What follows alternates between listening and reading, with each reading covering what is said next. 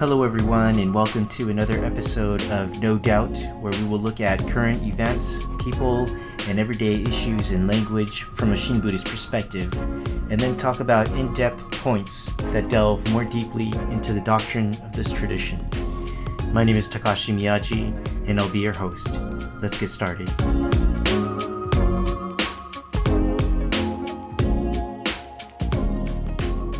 So, in the first segment, um, I'd like to talk about kind of everyday language or everyday issues that come up. Um, one of the things that um, uh, I'd like to kind of talk about are you know common phrases that come up in our everyday vernacular, and one of those, uh, the one that I'd like to take up today, is uh, the phrase "rest in peace."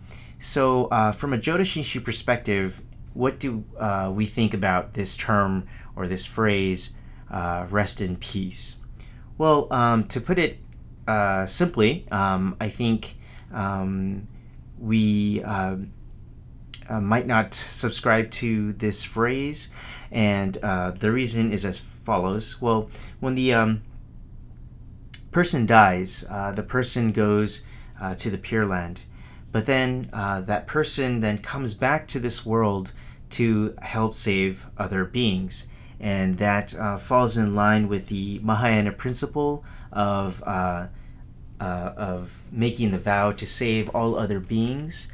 Um, but also, Shinran Shonin um, specifically quotes uh, in the chapter on uh, realization, where he states, "quote Second is Amida's directing of virtue for our return to this world. This is the benefit we receive." The state of benefiting and guiding others. End quote. And this is on page 158 of the collected works of Shinran. But here, um, there uh, in Jodo Shinshu Buddhism, there are the two aspects. Uh, the first aspect is of going to the Pure Land or uh, attaining the state of enlightenment. And then the second aspect is what we call the aspect of returning. And this is the aspect where uh, we complete the Bodhisattva path in which we uh, come back to this world of suffering to help save other beings.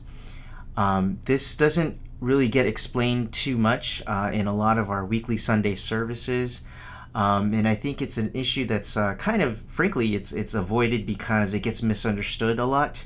Um, but it is a very important aspect to Shinran Shonin's thought because um, this as- the two aspects of going forth and then returning back um, is kind of the framework of Shinran Shonin's uh, thinking. And, and, and if you flip open to uh, the beginning of the Kyogyo Shinsho, you know, this is what he says. You know, there's the aspect of going forward and the aspect aspect of returning.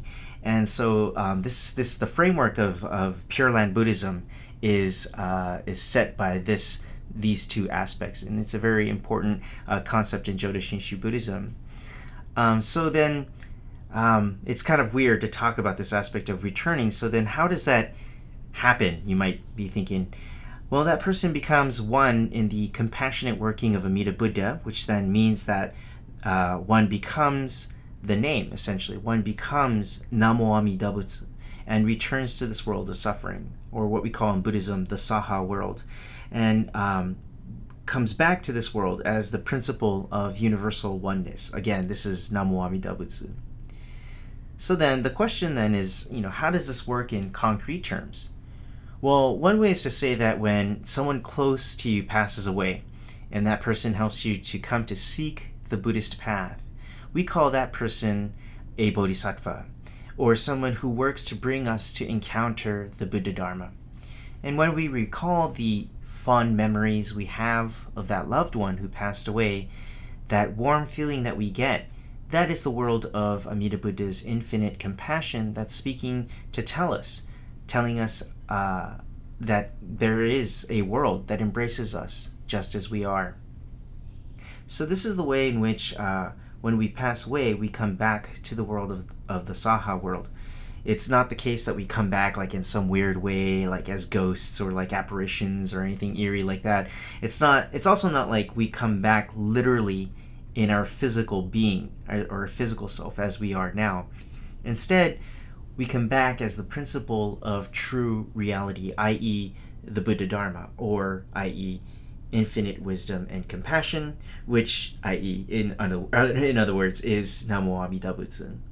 And because we do come back, we are said to come back as the working of great compassion, the working of the Buddha.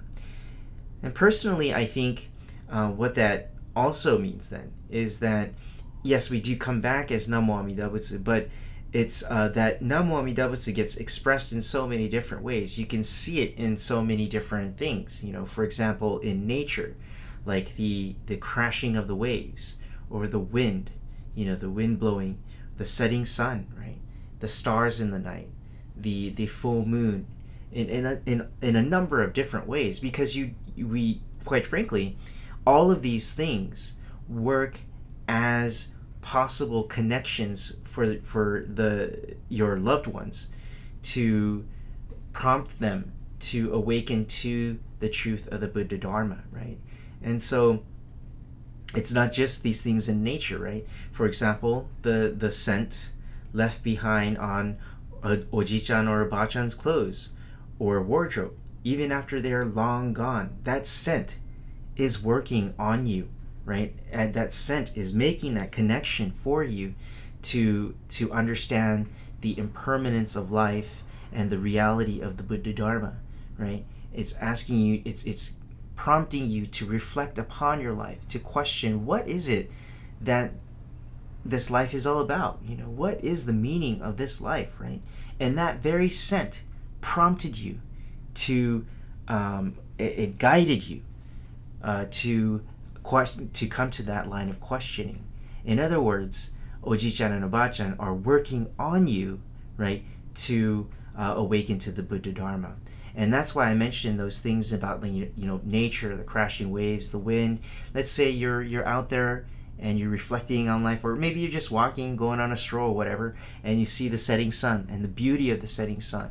But that beauty of the setting sun, for example, uh, reminds you of the times that you went on your walks uh, with your dog, right? And but your dog passed away now, and you feel this sense of loneliness, and that sense of loneliness then prompts you, right, to think about what life is, right? That means that that dog was not just some dog, right? That dog it has a special role in your life, right? And it is working on your life to get you to reflect on the meaning of this life, right? And so anything, really, anything in this life can can be what triggers you to question the meaning of life, right? The crashing waves, uh, waves as I just mentioned, the wind, the setting sun or the the stars in the night, right? The memory of your child when he or she was a little boy or a little girl, but is no longer here now, right? Or the smell of your mom's meatloaf, right? All of these things could could be triggers that connect you to the greater reality of life that um, is trying to awaken you to uh, realize this greater reality. And um, this is how those who go before us come back to this world as truth, right? They come back to guide us to the Pure Land. And this is how kind of we understand, we can understand this aspect of returning. So, going back to the example of recalling our fond memories of our loved one, when we feel that, that warmth welling up within our hearts, that warmth is the world of great compassion working on us right now, telling us that we will be okay and that true reality embraces us just as we are. This is the message that our loved one who has passed away is giving to us right now. So then, the person who has passed away becomes essentially the messenger. And the message is Namo Amida Butsu, which is the encapsulation of true reality or great compassion. And this is how we can understand um, the aspect of returning. And so uh, when you return, then that person, it, we, we, we say that that person is working on us, right? So it is a, well, quite simplistically, um, it, it's it's a verb, right? It's a working, right? So when we say rest in peace, that that's a that's um, uh, literally that's not right that's not working right? That's that's the person is remaining in place right? Is remaining as is right? And so um, there therein there is a little bit of a discrepancy in terms of how we understand those who have gone before us.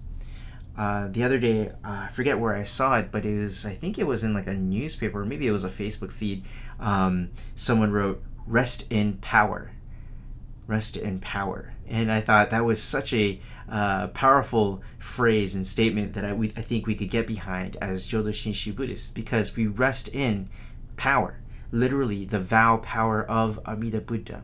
We become one in working with Amida Buddha's vow power. And in that sense, we can uh, come back to this world as a working, right? And, and, and, and in that sense, we can agree with that term or that phrase, rest in power. And so that is uh, one understanding of how we can interpret this uh, aspect of returning, which is very important in Shinran Shonin's thinking. So, in short, uh, when I die, I'll be coming back to this world of Saha and working alongside all the other people who have gone before me. And so instead of rest in peace, I'll have my fist in the air and I'll be resting in power.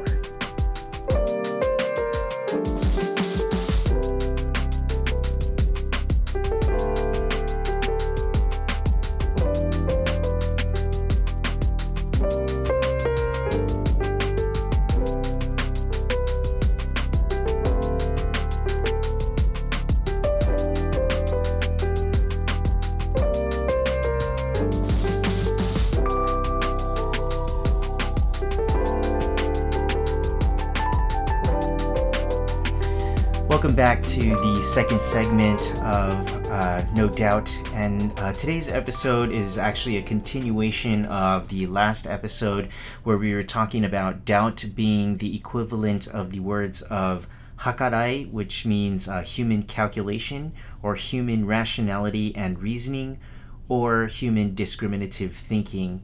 And uh, in the first half, we talked about. Um, uh, different ways of how that uh, becomes defined.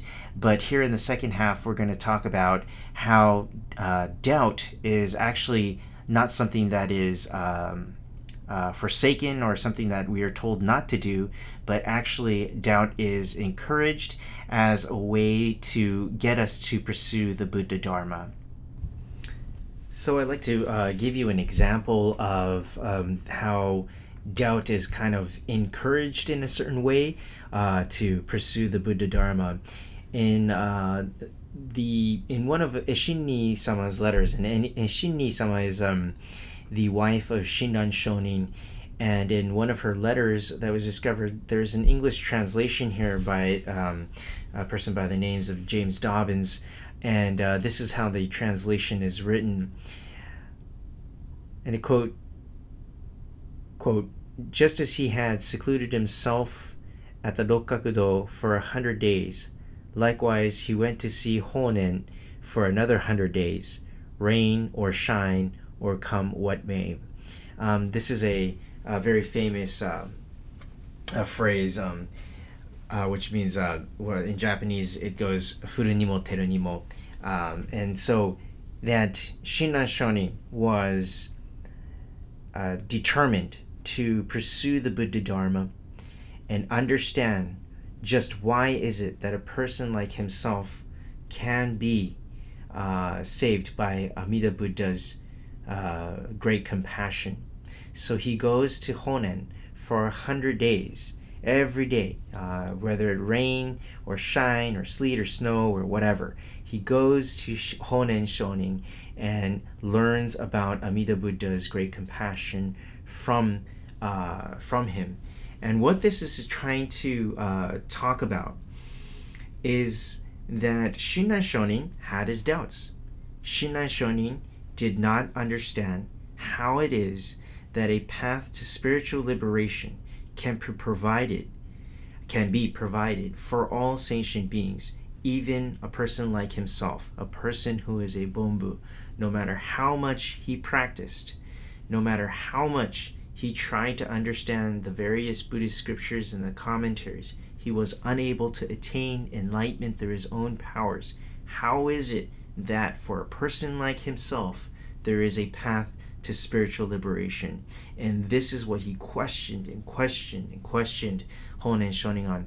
And, and, and through all the different angles that he had and all the different questions that he had, he questioned and doubted uh, the power of Amida Buddha's vow and the, and the great compassion of Amida Buddha. And when all of these questions were answered, and when he uh, was through that process of negation, of, of coming to uh, uh, negating the process of doubt, that is when he understood and awakened to Amida Buddha's great compassion. And this is what we call uh, the moment of Shinjin. So, this is one example in which doubting is good, uh, right? If it helps you to pursue the Buddha Dharma in a much more serious fashion, uh, doubting is encouraged in that way. But eventually, uh, doubting is negated. Okay, it is not asking you to blindly believe in something. It's not asking you to make a leap of faith in any way, shape, or form. In fact, if you think that's what it is, then you're not following the Buddha Dharma. In other words, you're not, quote unquote, what's called in accordance to true reality. End quote. To blindly believe and uh, a leap of faith means you are still not sure, but you tell yourself that you have to believe.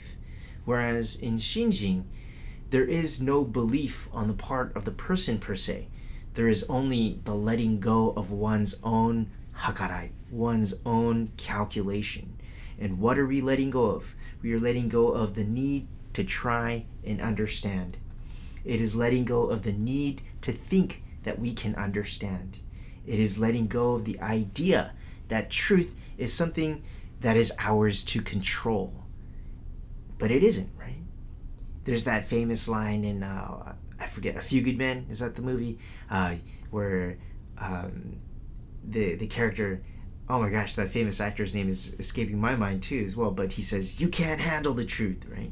And it, that's exactly what it is. You can't handle the truth. It is only when truth shakes you to the core, and you encounter this truth, that is when you are made to let go.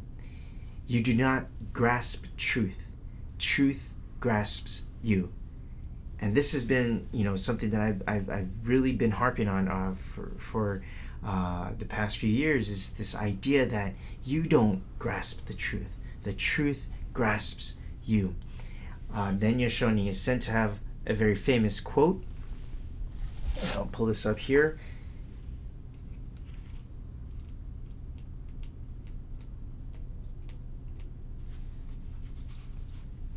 So Rennyo Shonin in the Goichidai Kikigaki, he says, the Shonin, and this is referring to Rennyo here, the Shonin said, If you think you have understood the Dharma well, you have not understood it at all. If you have not yet understood the Dharma, you have understood it well.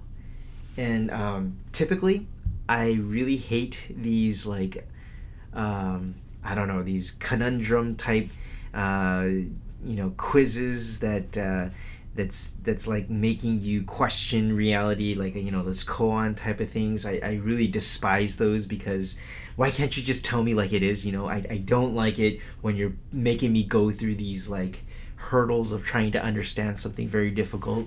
But this i think hits it right on its head right? Rennyo Shonin is saying if you think you've understood the dharma that's when you haven't understood it at all and why is that the case? It's because you are using your calculative thinking. You are using your logic and your reasoning, which are based on the premise of your blind passions, as I've stated before, to try and understand the Buddha Dharma. And that's why you don't understand, right? Is what he's saying. The latter half of this is, is he's saying if you think you haven't understood the Dharma, that's when in fact you have understood it. So when you've come to the realization that, oh my gosh, I can't understand this because everything is based on my blind passions. Everything's based on me trying to cater to my ego. And that is what's barring me from understanding the Buddha Dharma. And therefore, I cannot understand. That's the point in which you have truly understood the Buddha Dharma. When you understand that you cannot understand, that is understanding.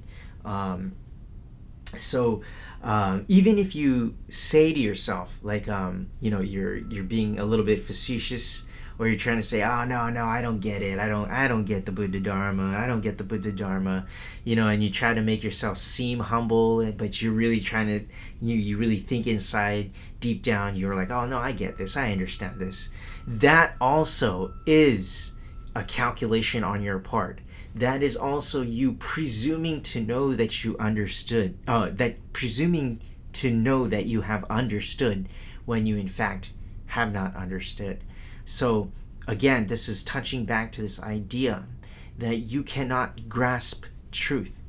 Truth is not something for you to own, it is not for something for you to possess or to control, right? this uh, and that is the greatest fallacy of the human mind right? The human mind thinks it can control. It thinks it can own and possess right? When it cannot really truly in fact do that. It is only when you've understood that you cannot truly own or possess truth. And and in that uh, moment of frust- pure frustration and even hopelessness, that that is when your calculative self, that is when your self power, that is when your belief in this egocentric self collapses. And when that collapses, that is the point in which you have the full immersion in uh, true reality. And that true reality we personify as infinite wisdom and compassion. So then, another question that might arise is how do we come to encounter Amida Buddha's compassion then? Right? If it's not something that you can you can exert or control or spawn, how is it then that we come to encounter true reality or Amida Buddha's compassion?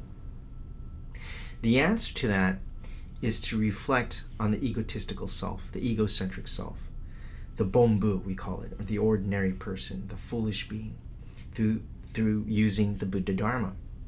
When we come to understand just how deep our blind passions go, just how deeply rooted those passions are, when we come to understand the abyss of the world of our attachments and that there is no way out, when we find ourselves suffocating in this world of suffering, but we are the very source of that problem, that is when Amida Buddha's saving hand comes to grab you out of the bottomless abyss. When we are drowning and just about to think that we can't take another moment and that we're about to go, when we reach out in desperation for someone to help, something to help, and when we hear the calling voice of the Buddha, the Nembutsu, that is the moment in which we are brought out of the state of suffocation. But until then, until we go through that rabbit's hole, until we see just how deep and black our blind passions go, we'll never come to understand nor sense the need in being saved by Amida Buddha. Until then, all of this Shin Buddhism stuff will only be about some teaching of Buddhism that's in some book, right? Um, the Idiot's Guide to Buddhism or something. This is why we have so many people who are um, uh, kind of like, uh, what is it? Nightstand Buddhists or people who go to temple and they don't really believe in this religion. They just go to temple because they think it's a it's a community that for Japanese Americans or it's a community where we have ch- chicken teriyaki, you know, once every uh, once a year or something and do fundraisers, right? Um, they don't believe because they don't they think that Buddhism is supposed to be understood by human reasoning, by logic, and living what one believes is an ethical life. That's not what Buddhism is. I mean, it is to a certain extent, but if you want the real meat of it, right, the real the real deal part of what makes this religion awesome, right? You have to challenge the parts of yourself you don't want to see. Shin Buddhism is not about some kind of method to release your stress from a hard day's work. It's not about getting into some kind of trance like state for five minutes out of the day because you you live a hectic life and your kids are driving you crazy when you get home and stuff right? This religion isn't about it's it's actually not even about helping people and going to soup kitchens or or or trying to better yourself by becoming more focused. It's not about mindfulness or loving kindness or hugging trees or these kinds of things or talking about how every everything's going to work itself out. It's none of that, right? It's it's all of that, but it's none of that. At first, it's none of that. Not until you look squarely at yourself, which is what the Buddha Dharma is telling us to do, then when we are snatched out of the abyss, but we got a glimpse of just how deep and profound that abyss of our blind passions is, do we then awaken to Amida Buddha's other power? When we understand just how much we needed Amida Buddha's compassion that brought us out of the water, then and only then do we then talk about mindfulness, loving kindness, hugging trees and talking about how everything will work itself out, reciting the Nembutsu as a way to get through the day, right? But until we fall flat on our fa- face, at least once, at least once, until we feel like we're going to drown in our blind passions, at least once, until we feel that there is no way out of this world of suffering, and then come to Amida Buddha's compassion, at least once, then all bets are off, right? Buddhism will only be about, you know, what you read in some some of these magazines and self-help sections of the bookstore. Buddhism only comes alive when you really throw yourself in the meat grinder. And and that's that's the only way in which the the teachings that are in this book will ever pop out and grab hold of you and say and slap you in the face and say hey you got to look at yourself. And and and you you cannot understand buddhism this Buddhist, this religion will not come alive for you unless you process this through yourself and your own heart and mind first, right? There's a famous, um, I used to DJ a long time ago, um, and there's this famous hip hop song. I forget the title of the song, but it's by Ice Cube. And there's a line where he says, You can't help me unless you help yourself, right? And it's that's what Buddhism is. You can't help others unless you help yourself first. You can't understand the true sense, spirit behind a soup kitchen about helping other people, right? Um, and doing other altruistic deeds that that help society unless you first have come to the understanding of the limitation of the ego self. When you're in that airplane and they give you the instructions and when those oxygen masks come down to put yours on mask put your own mask on first before you uh, put on anybody else's right? Even if you have children they say put yourselves put your own mask on before you put on your children's mask right? And what that's saying is you can't help anybody else unless you help yourself first and that is the only time in which you can help others, when you help yourself first. It sounds very counterintuitive and it sounds very selfish at first, but it makes total sense, right? You cannot, we are all in the same situation. We are all in the same boat together. We are all beings of blind passions. How is it that you can presume to think you have what it takes to help others? When you yourself haven't figured out your own problem, right? You cannot truly help others unless you help yourself first. And that is what the Buddha Dharma is trying to tell us, right? We have to get off of that pedestal thinking that somehow there are people who are less fortunate than we are, that there are people that are lower than us, right? We have to get off of that pedestal we have to start seeing ourselves as the person that needs the saving, the person that needs the help. I know a lot of people don't like the word save because it has a lot of connotations to it. So um, I didn't grow up in, um, in any other religion other than this, so I don't have any problems with saying that word. But if you do have a problem with saying that word or hearing that word, um, uh, hearing the word salvation, in place of that word salvation, think of it as spiritual liberation. The path to spiritual liberation is provided by Amida Buddha's infinite wisdom and compassion. So there you have it, folks. That'll do it for us today. In today's episode, in the first segment, we talked about the phrase rest in peace to which, as a Jodo Shinshu Buddhist, I believe that the phrase rest in power is much more suitable for us. And in the second segment, we talked about the issue of doubt and how doubting is a good thing, uh, that we do not encourage a blind faith or just simply believing in something, that um, doubting is a good thing if it gets us to uh, seek the Buddha Dharma and the truth of the Buddha Dharma. Another point that we talked about is that truth is not something that you grasp. Uh, truth is something that grasps you. And when you are able to let go of your self power, that is the moment in which doubt is negated. Thank you for tuning in today to another episode of No Doubt. I am your host, Takashi Miyaji. As the Master Shandao states, quote, May we together awaken the Bodhi mind and be born in the realm of serenity and joy.